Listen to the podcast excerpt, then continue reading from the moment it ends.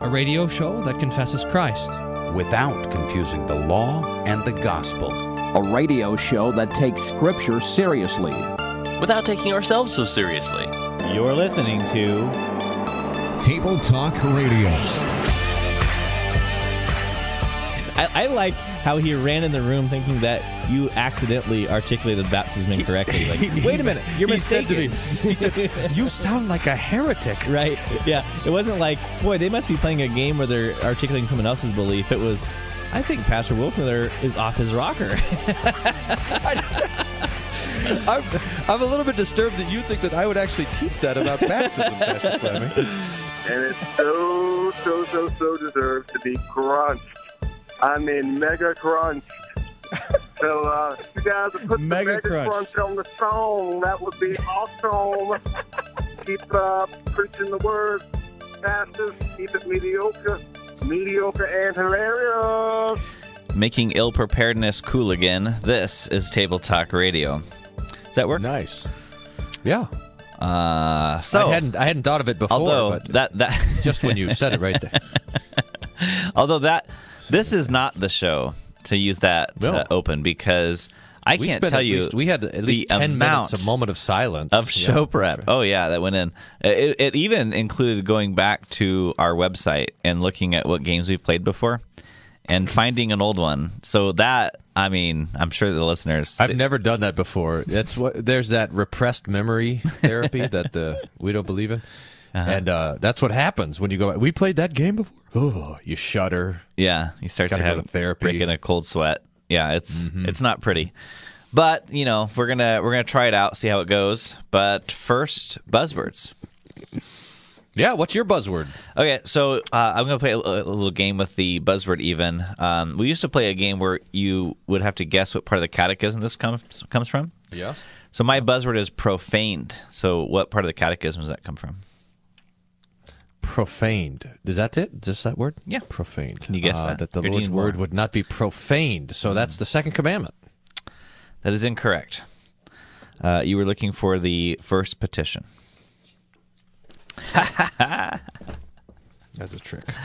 Yeah, so Hallowed uh, be thy name. that's right. Second commandment and the first petition are bound up to one another. By the way, I so know. is baptism. In fact, I has a nice this kind of a through line on the name of God on all six parts of the of the uh, catechism. But anyway, continue. Catechism says, uh, "How is God's name profaned? God's name is profaned, that is dishonored, when anyone teaches contrary to God's word, and when anyone lives contrary to God's word." Uh, so we always think about, and you're right. This is bound up to the second commandment, but um, so the the commandment tells tells us uh, what the Lord's will is, and the first petition is asking that the Lord uh, would guide us to live according to His will, which is what the the Lord's prayer is. So uh, we dishonor the name of God, we profane His name. So God's name is supposed to be kept holy. Uh, being holy is set apart; it is sacred, uh, separate from the rest. Profane is to make it common, and in this case, making it uh, bringing dishonor to the Lord's name. So profane. Okay, uh, we'll do pages for points for your buzzword uh, between one and six hundred. I'm using my buzzword generator, also known as the Doctrinal Theology, the Evangelical Lutheran Church, available for download. Wolfmueller.co. Yeah, commonly known Everyone as. should have this. Yep. Uh, 487. Good choice. Thank you. Okay, let's see what it says here. Whoa. This is man is passive in the beginning of conversion. Let's use this, the very first sentence here.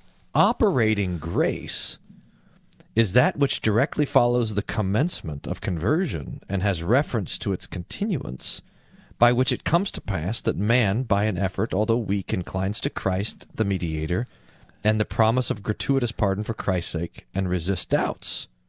Uh, is this? Let's see. Um, it goes on to say, according to others, indeed, operating grace is referred to the commencement of conversion and coincides with prevenient and existing grace as to the effect and is called operating because without us and without our free consent it operates in us cooperating grace. So, do you hear the difference between operating grace and cooperating grace? Is that operation which aids and strengthens or corroborates the intellect already in some measure assenting to the divine promise and the willing trusting in Christ, and so operates with the will which concurs by the powers yet weak before received. Hmm. Others, again, the cooperating grace of God is described as that by which God concurs with man already converted. This is really interesting. Hmm. I think this whole thing has to do with the question of in what way does our will participate in conversion? Mm-hmm. And the answer is it's passive until the Lord gives us mm, the capacity, the will, the willingness to will that which He Himself already wants. So we're dead in trespasses. The Lord raises us, and then part of that resurrection is that the Lord um, gives us the joy and freedom of believing and confessing ourselves. So I think Yeah. that's the, what's going on here. Yeah, I think the picture of this is um, the Pharisee and the tax collector. You know, what's, what's I think fascinating about that passage is we usually say, well, the you know, the uh, the Pharisee is the self righteous one, which of course he is, but it's it's still interesting to note that the that the Pharisee is giving God the glory for his self righteousness. He says, "Thank you, God." That I'm not like this guy over here. Thank you that I pray twice. a- right. You know, so so he's he, in his in the Pharisees' perspective, he could not have done it without God. God God gets the credit Mm-hmm. for giving him the ability to be self righteous. so that's that's the whole difference. The the the uh, tax collector, he's beating his chest. He's saying, "There's no good in me at all. If I have any hope at all, it's only because of the Lord's mercy. It isn't because He's given me the ability to now be good. It's that." the that the, the mercy of God will have to cover me over. That that's the tax collector's prayer. So okay, operating grace. No, that's great. I, I found this uh, line here that I think is helpful. It says, The grace of God acts before conversion, in conversion, and after conversion. The first is called prevenient, preparative, and exciting. The second, operating and completing, in the first sense. The last, cooperating, assisting, and completing, in the second sense. Well, see, I'll have to. So, I'll, I'll grace have- of God all the way through conversion. Yeah, I'll have to look into this. I always thought that the term prevenient grace was a word invented by the Calvinists to talk about some kind of measure of God's grace to the reprobate, but not you know anything having to do with salvation or atonement. So I'll have to. I'll have to see. Well, you want to, here's a definition of prevenient grace that's just on the paragraph before the page you picked. By prevenient grace is understood the inspiration of the first holy thought and pious desire by God. Hmm. The inspiration of the first holy thought and pious desire. So your very first holy thought and your very first pious desire for God is given by God. And this grace is called prevenient because it's prior to our consent Interesting. or because in this way the will of the person to be converted is anticipated. Hmm. There Very you go. Interesting. I got to read this section too. All right. All okay. right, now what are we doing? Oh well, I was I was digging through the the uh, the old archives here, and apparently at one time I don't know when we Ye old archives. I have no idea when we would have played a game like this, but the game was called Predictable Pastor, Predictable Vicar. So it must have been I long. knew you would want to play that today. Uh, must have been when you were a vicar. That's that's my only guess. Um, anyway, so apparently what we did here is we would read a news article or something, and we would try to guess what it is that you would say in response to this, and then we get points if you're right. So I, for you, have picked out three news stories and wrote down a few notes what I think you'll say about it, and I'll see if I'm right. I have picked out for you three Babylon Bee stories and also written out notes. I knew you would do it that. was hard to choose from three. Figures you would do Babylon Point B. for you. All right. Well, I think we have time to get in the first. It's the one. only news I even get anymore. I mean, I think it's more real than the than the whatever else is. Well, tell you what. Why don't you go there, first so. because we have about a minute left. It'd be easier to get in a uh, satire uh, line. So go ahead. Satire. Okay. Uh, it says this um, Worship leader struck dead for lying after claiming, We're going to sing this bridge just one more time. Santee, California, worship leader Zed Pokacha Paulson was tragically struck dead Sunday morning for lying. His fib? He told the congregation at Sunspring Community Church, We're going to sing this bridge just one more time. Let's sing that again, he shouted excitingly after the 17th repetition of the bridge to a popular modern worship song.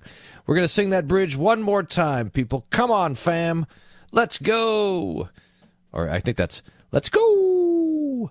Just then, lightning bolt from the heavens pierced the roof of the sanctuary and struck him dead. The bass player, keyboardist, drummer, and seven background singers were forced to carry the rest of the song as the custodial staff came on stage and dragged Paulson's lifeless corpse off stage. Oh man, Do not grieve the Almighty, said theologian Dr. Pete Middleton.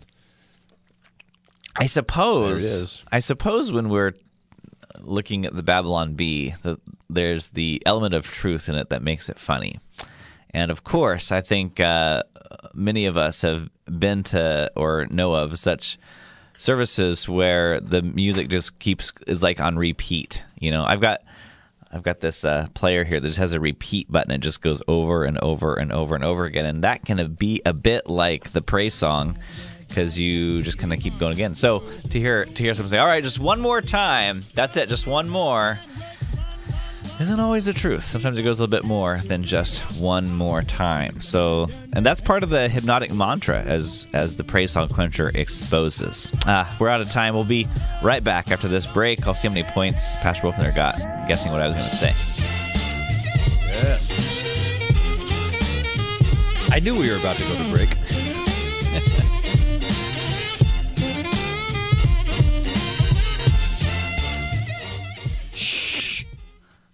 listeners are sleeping. This is Table Talk Radio. I'm taking some old Luther stuff, pulling it out of the collections and publishing it. You can download it for free or buy them for five bucks. Find it, the Everyone's Luther, at wolfmueller.co. Click on the books at the top of the page.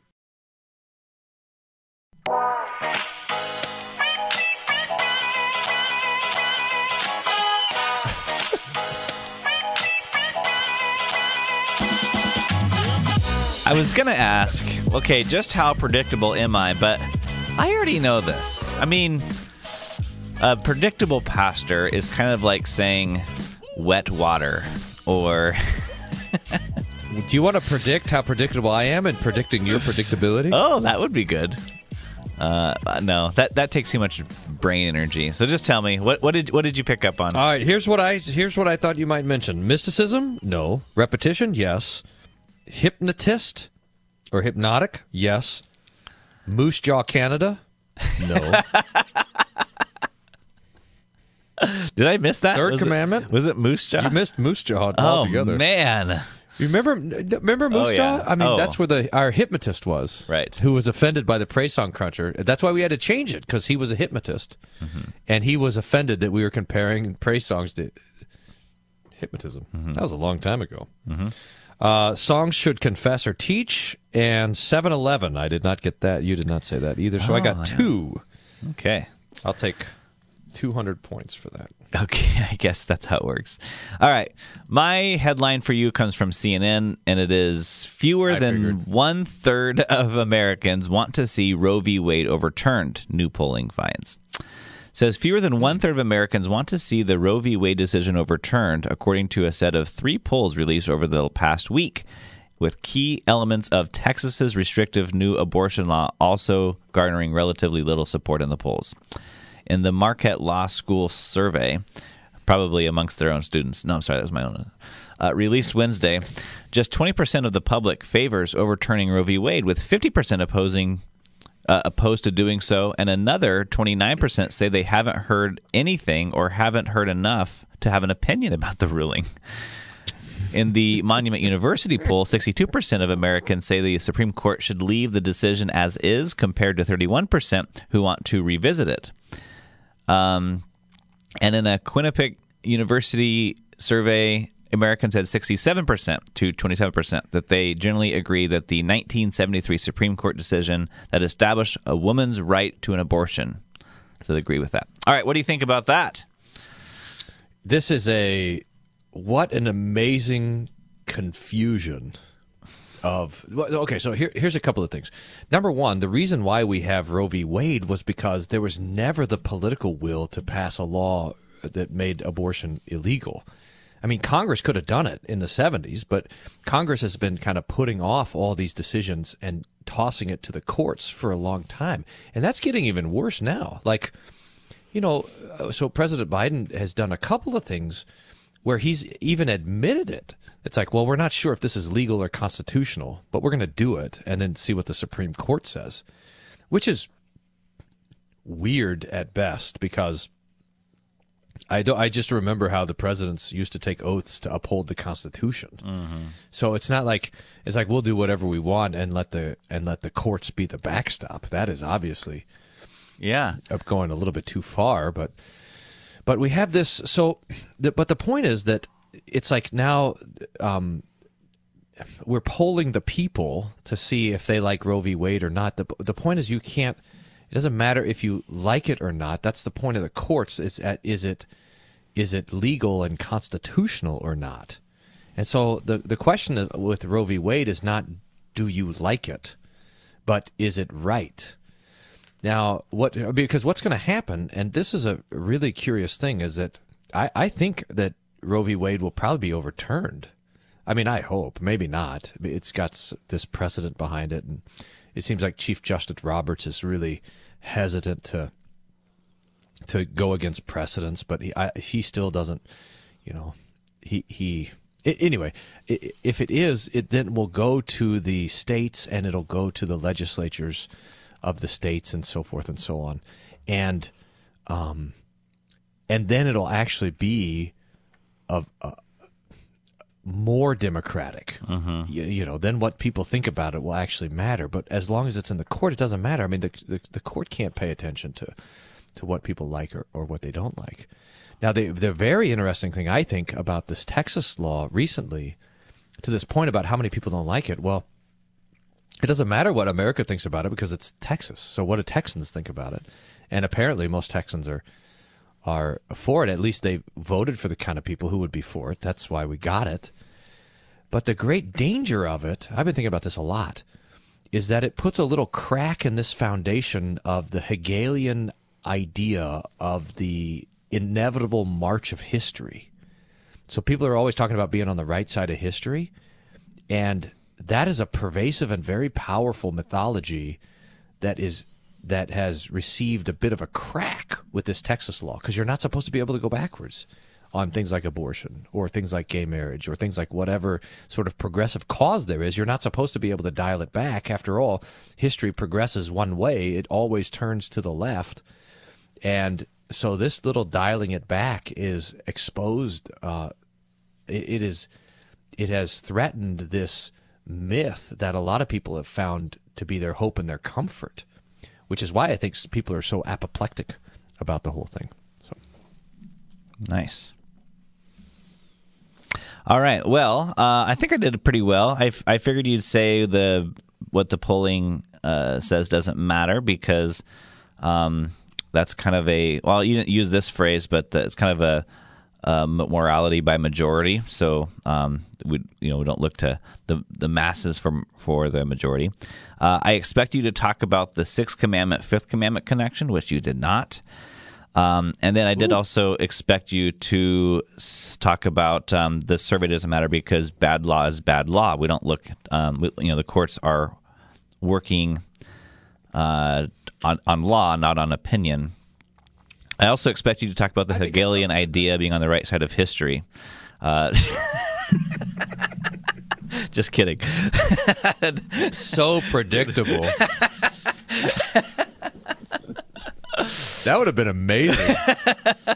oh yeah, I totally knew you were going to talk about that. He's always don't mention Hegel around my dad. He'll go off. All right, give me another Babylon Bee. I want to. I want to try to get after this here. New York restaurant adds voting booth so they can allow people in without ID. New York, New York. In an effort to circumvent the city's vaccine passport regulations, a Midtown eatery has installed a voting booth and designated itself as a polling place so it can allow anyone in without any ID at all. Mike's Eats did a brisk business on the day as the front of the restaurant was crowded by protesters for against vaccine, for against vaccine mandates, and for against vote fraud. the protesters frequently lost track of who they wanted to yell at, changed sides, dejectedly walk into the restaurant to console themselves with the chef's special avocado burger. A lawyer for the ACLU was also present. He spent the day alternating between threatening the restaurant with lawsuits, congratulating them for their commitment to democracy, and openly weeping. Owner Mike DiCarlo said, A guy from Mayor de Blasio's office came by and said he was going to shut us down, except for the voting booth part, which he said he would defend to the death. If he could get an avocado burger in the, voting in the voting booth, he was crying a lot. This so yeah, this one hits on a lot of a lot of matters that are pretty ridiculous. The first one I think is the um, opposition to basic identification when it comes to voting. Um, and I I have to say I I cannot comprehend this one because if I want to, uh, well, maybe maybe I don't have this problem anymore. But in my younger years, I wanted to go buy an alcoholic beverage. I would have to prove my identity by using my ID. Um, if I fly on an airplane, I have to present my ID. Um, if I am driving a vehicle, I have to present my ID upon request. But somehow, when we go to cast a vote for our elected officials in our uh, nation and in our states, uh, it is uh, t- too much of a barrier to require someone to have an ID. I don't understand that. That there there is no logic there, um, other than maybe the obvious. So th- so there's that there's there, there's that kind of uh, uh, this obtuse thing going on, and then we have the vaccine thing. Now this is interesting, I think, because yeah, so New York is being kind of known as the I I don't know maybe the most um, strict on this vaccine thing, and I don't think. Well, I I think I, I don't know. I suppose a government should not be in the position of of requiring its citizens to inject a chemical substance into people's bodies. just seems like a bad idea. Seems like um, that's been done before and was not good. So they're not saying that. They're not saying if you are a citizen of the state of New York or a citizen of the of New York City that you must get a vaccine. However, what they are doing, and this is, I think, something to pay attention to, is they'll say, okay, you want to eat at restaurants, you want to go to movies, you want to work in certain industries. Well, then you have to get the vaccine. And so they're not they're not requiring it. You know, if you're a human being, you have to get this. But if you want the good jobs, if you want you know to go to the fun places, then you you're free to not get it, but then you can't do these things.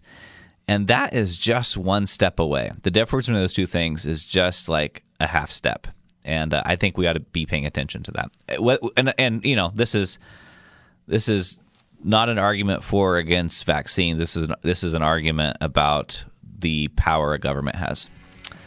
So do you want do you want to uh, tell me how I did after the after the break, or how you did? I guess. Yep. Yep. Yep. okay. Well, I'll give you that. we are playing the right pre- after the break. the I knew you would get to the break now. I predict that we will talk for about another 12 minutes after this break and then take another break. See how predictable we are? All right, you're listening to Table Talk Radio. Stay tuned.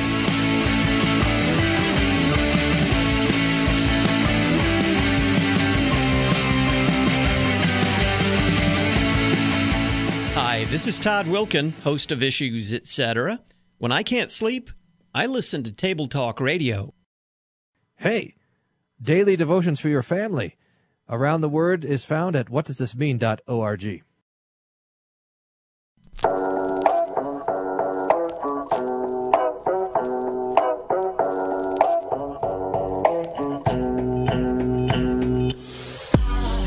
All right, welcome back to Table Talk Radio. For the break, you had this article about how uh, New York restaurants are putting voting booths in their restaurant to avoid the uh, the, the identification of the vaccines. So good.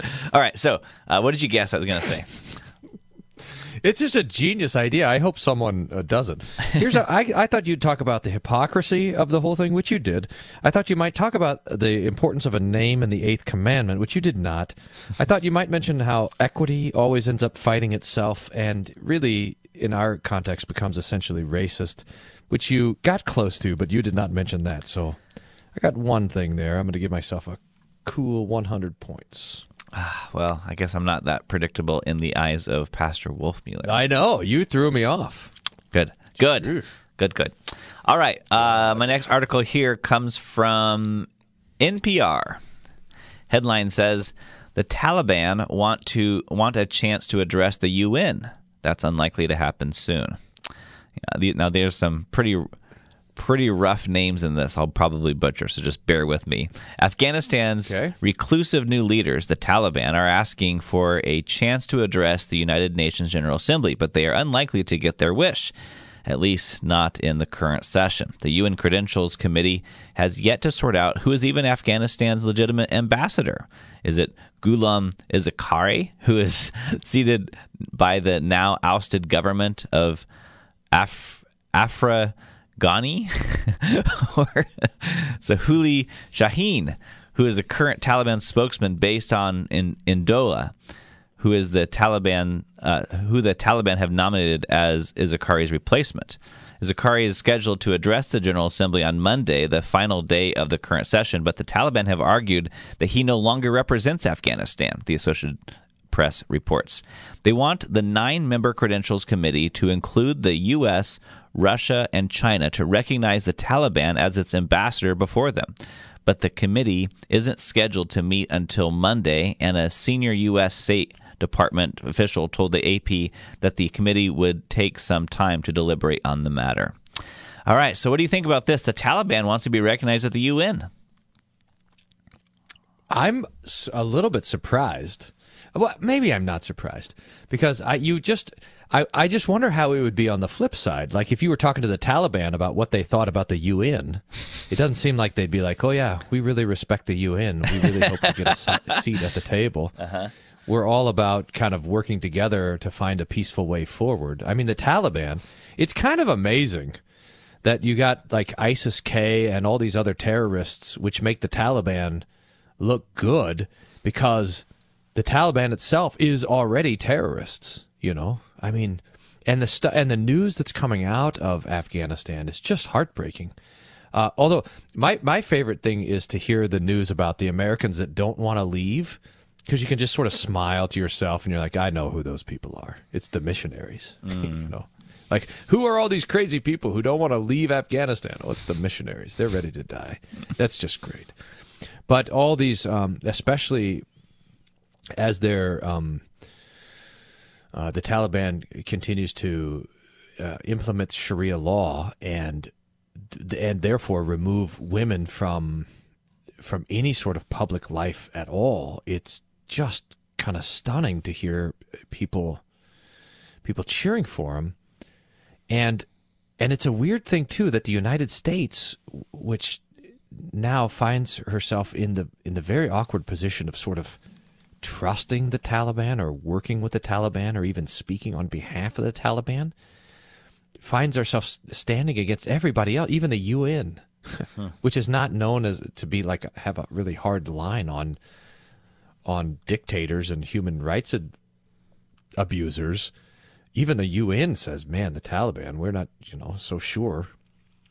And and the United States has to be like, well, you know, we recognize them as a legitimate government and a legitimate nation and all this. It's very, it's a, it's just a really terrible thing. So, but the main, um, the, here's the connection to the commandments. It's the if we had the abortion thing was the connection between the sixth and the fifth commandment. Here, the connection is between the second and the fifth commandment. So the rejection of God's truth and name, second and third commandments, leads to a, a bloodlust here, especially in this radical Islam. So, Are, are those all the commandments you want to talk about? Mm. a fourth commandment would be government also. Oh yeah, so that's a good Fourth point. commandment institutes government, That's but a the fourth that's a really- commandment that's also a really good point, actually. the it's it is interesting that the UN that the UN is out of the, part of this kind of globalist idea to to overcome national borders altogether. And it it then is a question it it rises it rises it raises the question of what is a nation and should there be nations? And recognizing we would recognize right from our christian perspective understanding that people are sinners that you have to have nations that would hold one another in check. And so that if we were all one big one world government there's no it's kind of there's no stopping them who's the check there? Especially if we're a one world secular government which doesn't even recognize that there's a king of kings and a lord of lords then we really would be in trouble. Now, what what um this is a side point, but I've what where do the uh, end times gurus where do they get from the scriptures that they're like like that's part of the uh, end of the world plan, so to speak, the one world government. It's the yeah, you get it especially with the ten horned beast. So you you get it with the vision of um, Daniel's dream that is these nations, nations, nations, and then the and then the last nation which grows up out of the other the the, the feet with the uh, uh, brass mixed with clay, so he has a ten toes, and then you get the ten headed beast in Revelation. So it's this idea of the nation that are that are all kind of joined together um, with the with the crowns and the thrones and that sort of thing. So they take those those um, visions to be a picture of the kind of government all coming together, coalescing, and then having so like a one world currency and all this stuff. So you have the restrictions on buying and selling, connecting to the mark of the beast. That's where that whole thing lives. Gotcha. Okay. Well, um, I thought that you might at some point talk about uh, the Taliban's positioning here being a result of Biden's um, decisions in pulling out of Afghanistan. That was not mentioned. What I don't I don't think that. Uh, I was. How I, could anyone think that? I completely, rude. I completely nailed that you talk about the fourth commandment after a little. completely nailed that. Uh, and then you kind of talked about this. Um, I thought you'd talk about how uh, government is by God's appointment and making this distinction that government is appointed, not or authority at least is appointed, not taken and there being a distinction of someone who just takes takes it upon themselves uh, uh, authority That versus you know that's given. nice. Well, I should have said that. you. Got close. I'm going to give myself half a half a credit for that okay. one. I should have said it. Give yourself more because I should have talked about that. I mean, yeah, the Taliban, they're like, all right, first we're going to do this coup and we're going to overthrow the legitimate government that's there, and then we're going to come and demand respect Right. for, for that. Uh, well, I mean, they, they they did win out. Although, I mean, uh, up until like uh, 30 years ago, being sarcastic, but uh, that's how governments always operated. You know, I mean, it's war and taking land, and I mean that was just military, and I mean that that's how nations fought against nations. So I don't Yeah. know. And then how do you, you uh, who do you recognize as the legitimate government? This has got to be a very actually complex question a lot of times. I mean, so that's what's going on over in like China and and Taiwan. Like, is that its own? Taiwan says we're our own thing, and China says no, you're our thing. And what what we say about that really matters. Or like when you have these coups down in like Haiti or whatever, and you say, do we do we uh, do we recognize the people who are governing as a legitimate government or as a usurpation? And I suppose that's a question we have to ask with the Taliban. Yeah, interesting. Okay, we probably have time to get a Babylon Bee article in. I got one on the Presbyterians and one on the Southern Baptists. Which do you want? Oh, uh, Southern Baptists for sure. Uh, Uh, Southern Baptist Convention removes Southern from name. Nashville, Tennessee. In a move to distance itself from the racist South, the Southern Baptist Convention announced today it would be removing the word Southern from its name. Contractors were brought in to remove the word Southern from all SBC buildings and local SBC churches across the country in an attempt to distance them from problematic, toxic Dixieland. Quote, This is just a little step to distance ourselves from our harmful past, says an SBC spokesman. We're listening to minority voices, and we are trying to do better. A few different options have been put forward as replacements, including the following definitely not from the South Baptist Convention, the Northern Baptist Convention, the Baptist Convention formerly known as Southern, the Baptist Chicks, the Yankee Baptist Convention, potlucks, and Welch's. At publishing time, sources confirmed the SBC would also be removing Baptist from the name, shortening its title to just Convention.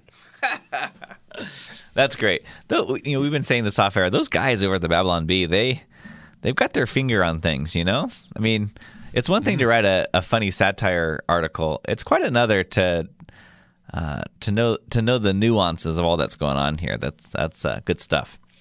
So, all right, well, we're out of time on this segment. So when we get back, I will uh, respond to the Babylon Bee article that you picked about uh, Southern Baptist Convention removing the name Southern from its name. I like the end. It's just going to be called Convention.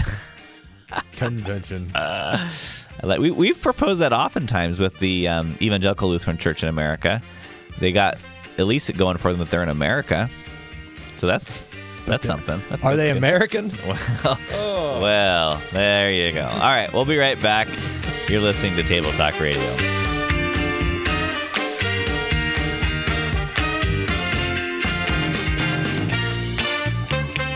A wise man once said, I listen to Table Talk Radio.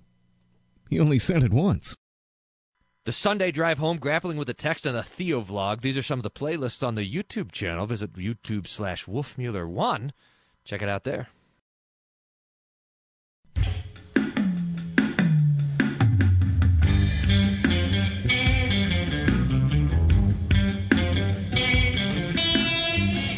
So, the Southern Baptist Convention is removing the name Southern from their name, says the Babylon Bee. so, we'll have to fact check that. I'm not sure if that's actually going on, but uh, well, so I I actually um, I don't know the intricacies of this story because I just kind of know that within the Southern Baptist Convention there have been those who have adopted the critical race theory type stuff, uh, which puts forward it has as its goal. Is it safe to say the critical race theory has as its goal of dividing people over race? I think that's a safe assertion. Yeah. Um, so I don't think that the CTR guys would admit that. no, But they probably wouldn't admit that you know anything about it because you are. fair fair point so uh so certain again i i i don't know the particulars but i know that there are those in the southern baptist convention that have uh, adopted uh, some of the uh, ideas of uh, critical race theory and uh, and so so doing would need to distance themselves from things that would uh, show them as white oppressors uh, particularly being in the South is problematic. Uh, but then there was a there was a bit of another jab that came in later about uh, removing the name Baptist. Well, for that that comes at the cost of uh, doctrines that are that are um, uh, Baptist doctrine. So that's gonna that's gonna be taken away as well. Um, so there are the there are the matters of uh, of racial divide in our country, and we ought, as Christian, the the re- Christian response to this is to say that we are children of God, and we should be opposed to um, oppression on the basis of race. But that includes then um, the oppression that some would be asserting now. So the whole critical race thing is that well, since uh, oh, there are oppressors and oppressed, we should enable and empower the oppressed to become the oppressors.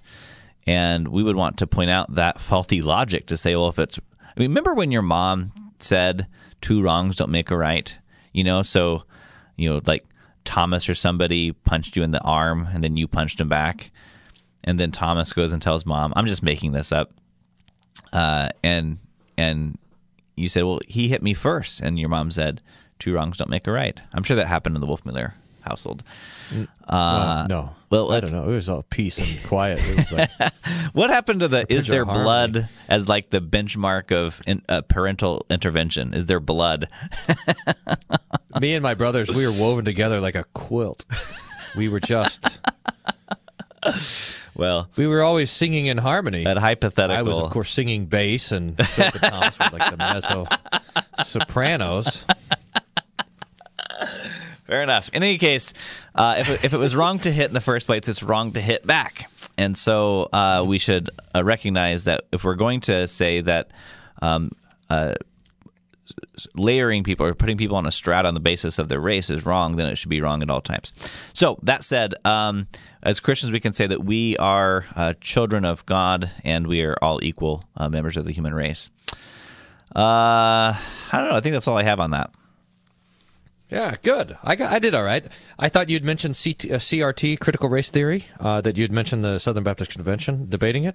I thought that you would mention that we have a similar problem with the ELCA, which you did going into the break. That was great. I thought you would hone in. I so you went the uh, kind of racial thing, which I I just was anticipating a different move. So I thought you would say that um that that name uh, that we're doing the same thing in the church growth movement. That how you name something has to do with your how you evangelize and reach out, and we want to sound nice. And that the Lutherans are doing the same thing, dropping the name Lutheran. They're actually doing that. Um, to sound nice, but you didn't mention any of those things. But you did mention three of the things I predicted, and I'm going to give myself a cool 300 points for that. Very nice. Are you keeping track of these points? Uh, mine. okay. All right. My uh, last article for you is from CNN Business. It says these four words are helping spread vaccine misinformation. Oh. You want to know what the four words are? Yes. Do your own research. It says four little words, do your own research, are hurting the U.S. pandemic response. CNN's chief media Are correspondent. Brian Stelter, said on Reliable Sources Sunday. It is having real consequences, and personalities such as Nikki, I don't know how to pronounce- pronounce his name, Majah, to Sean Hannity continue to promote the idea. Majah, is, is that, do you know who that is? Anyway, uh, Majah helped raise Nicki doubts. Minaj? Minaj, okay. Is that Nicki Minaj, the the famous singer? Isn't Maybe. Nicki Minaj the one who says "Oh"? Oh, I don't know. You you Google that while I. It's M I N A J.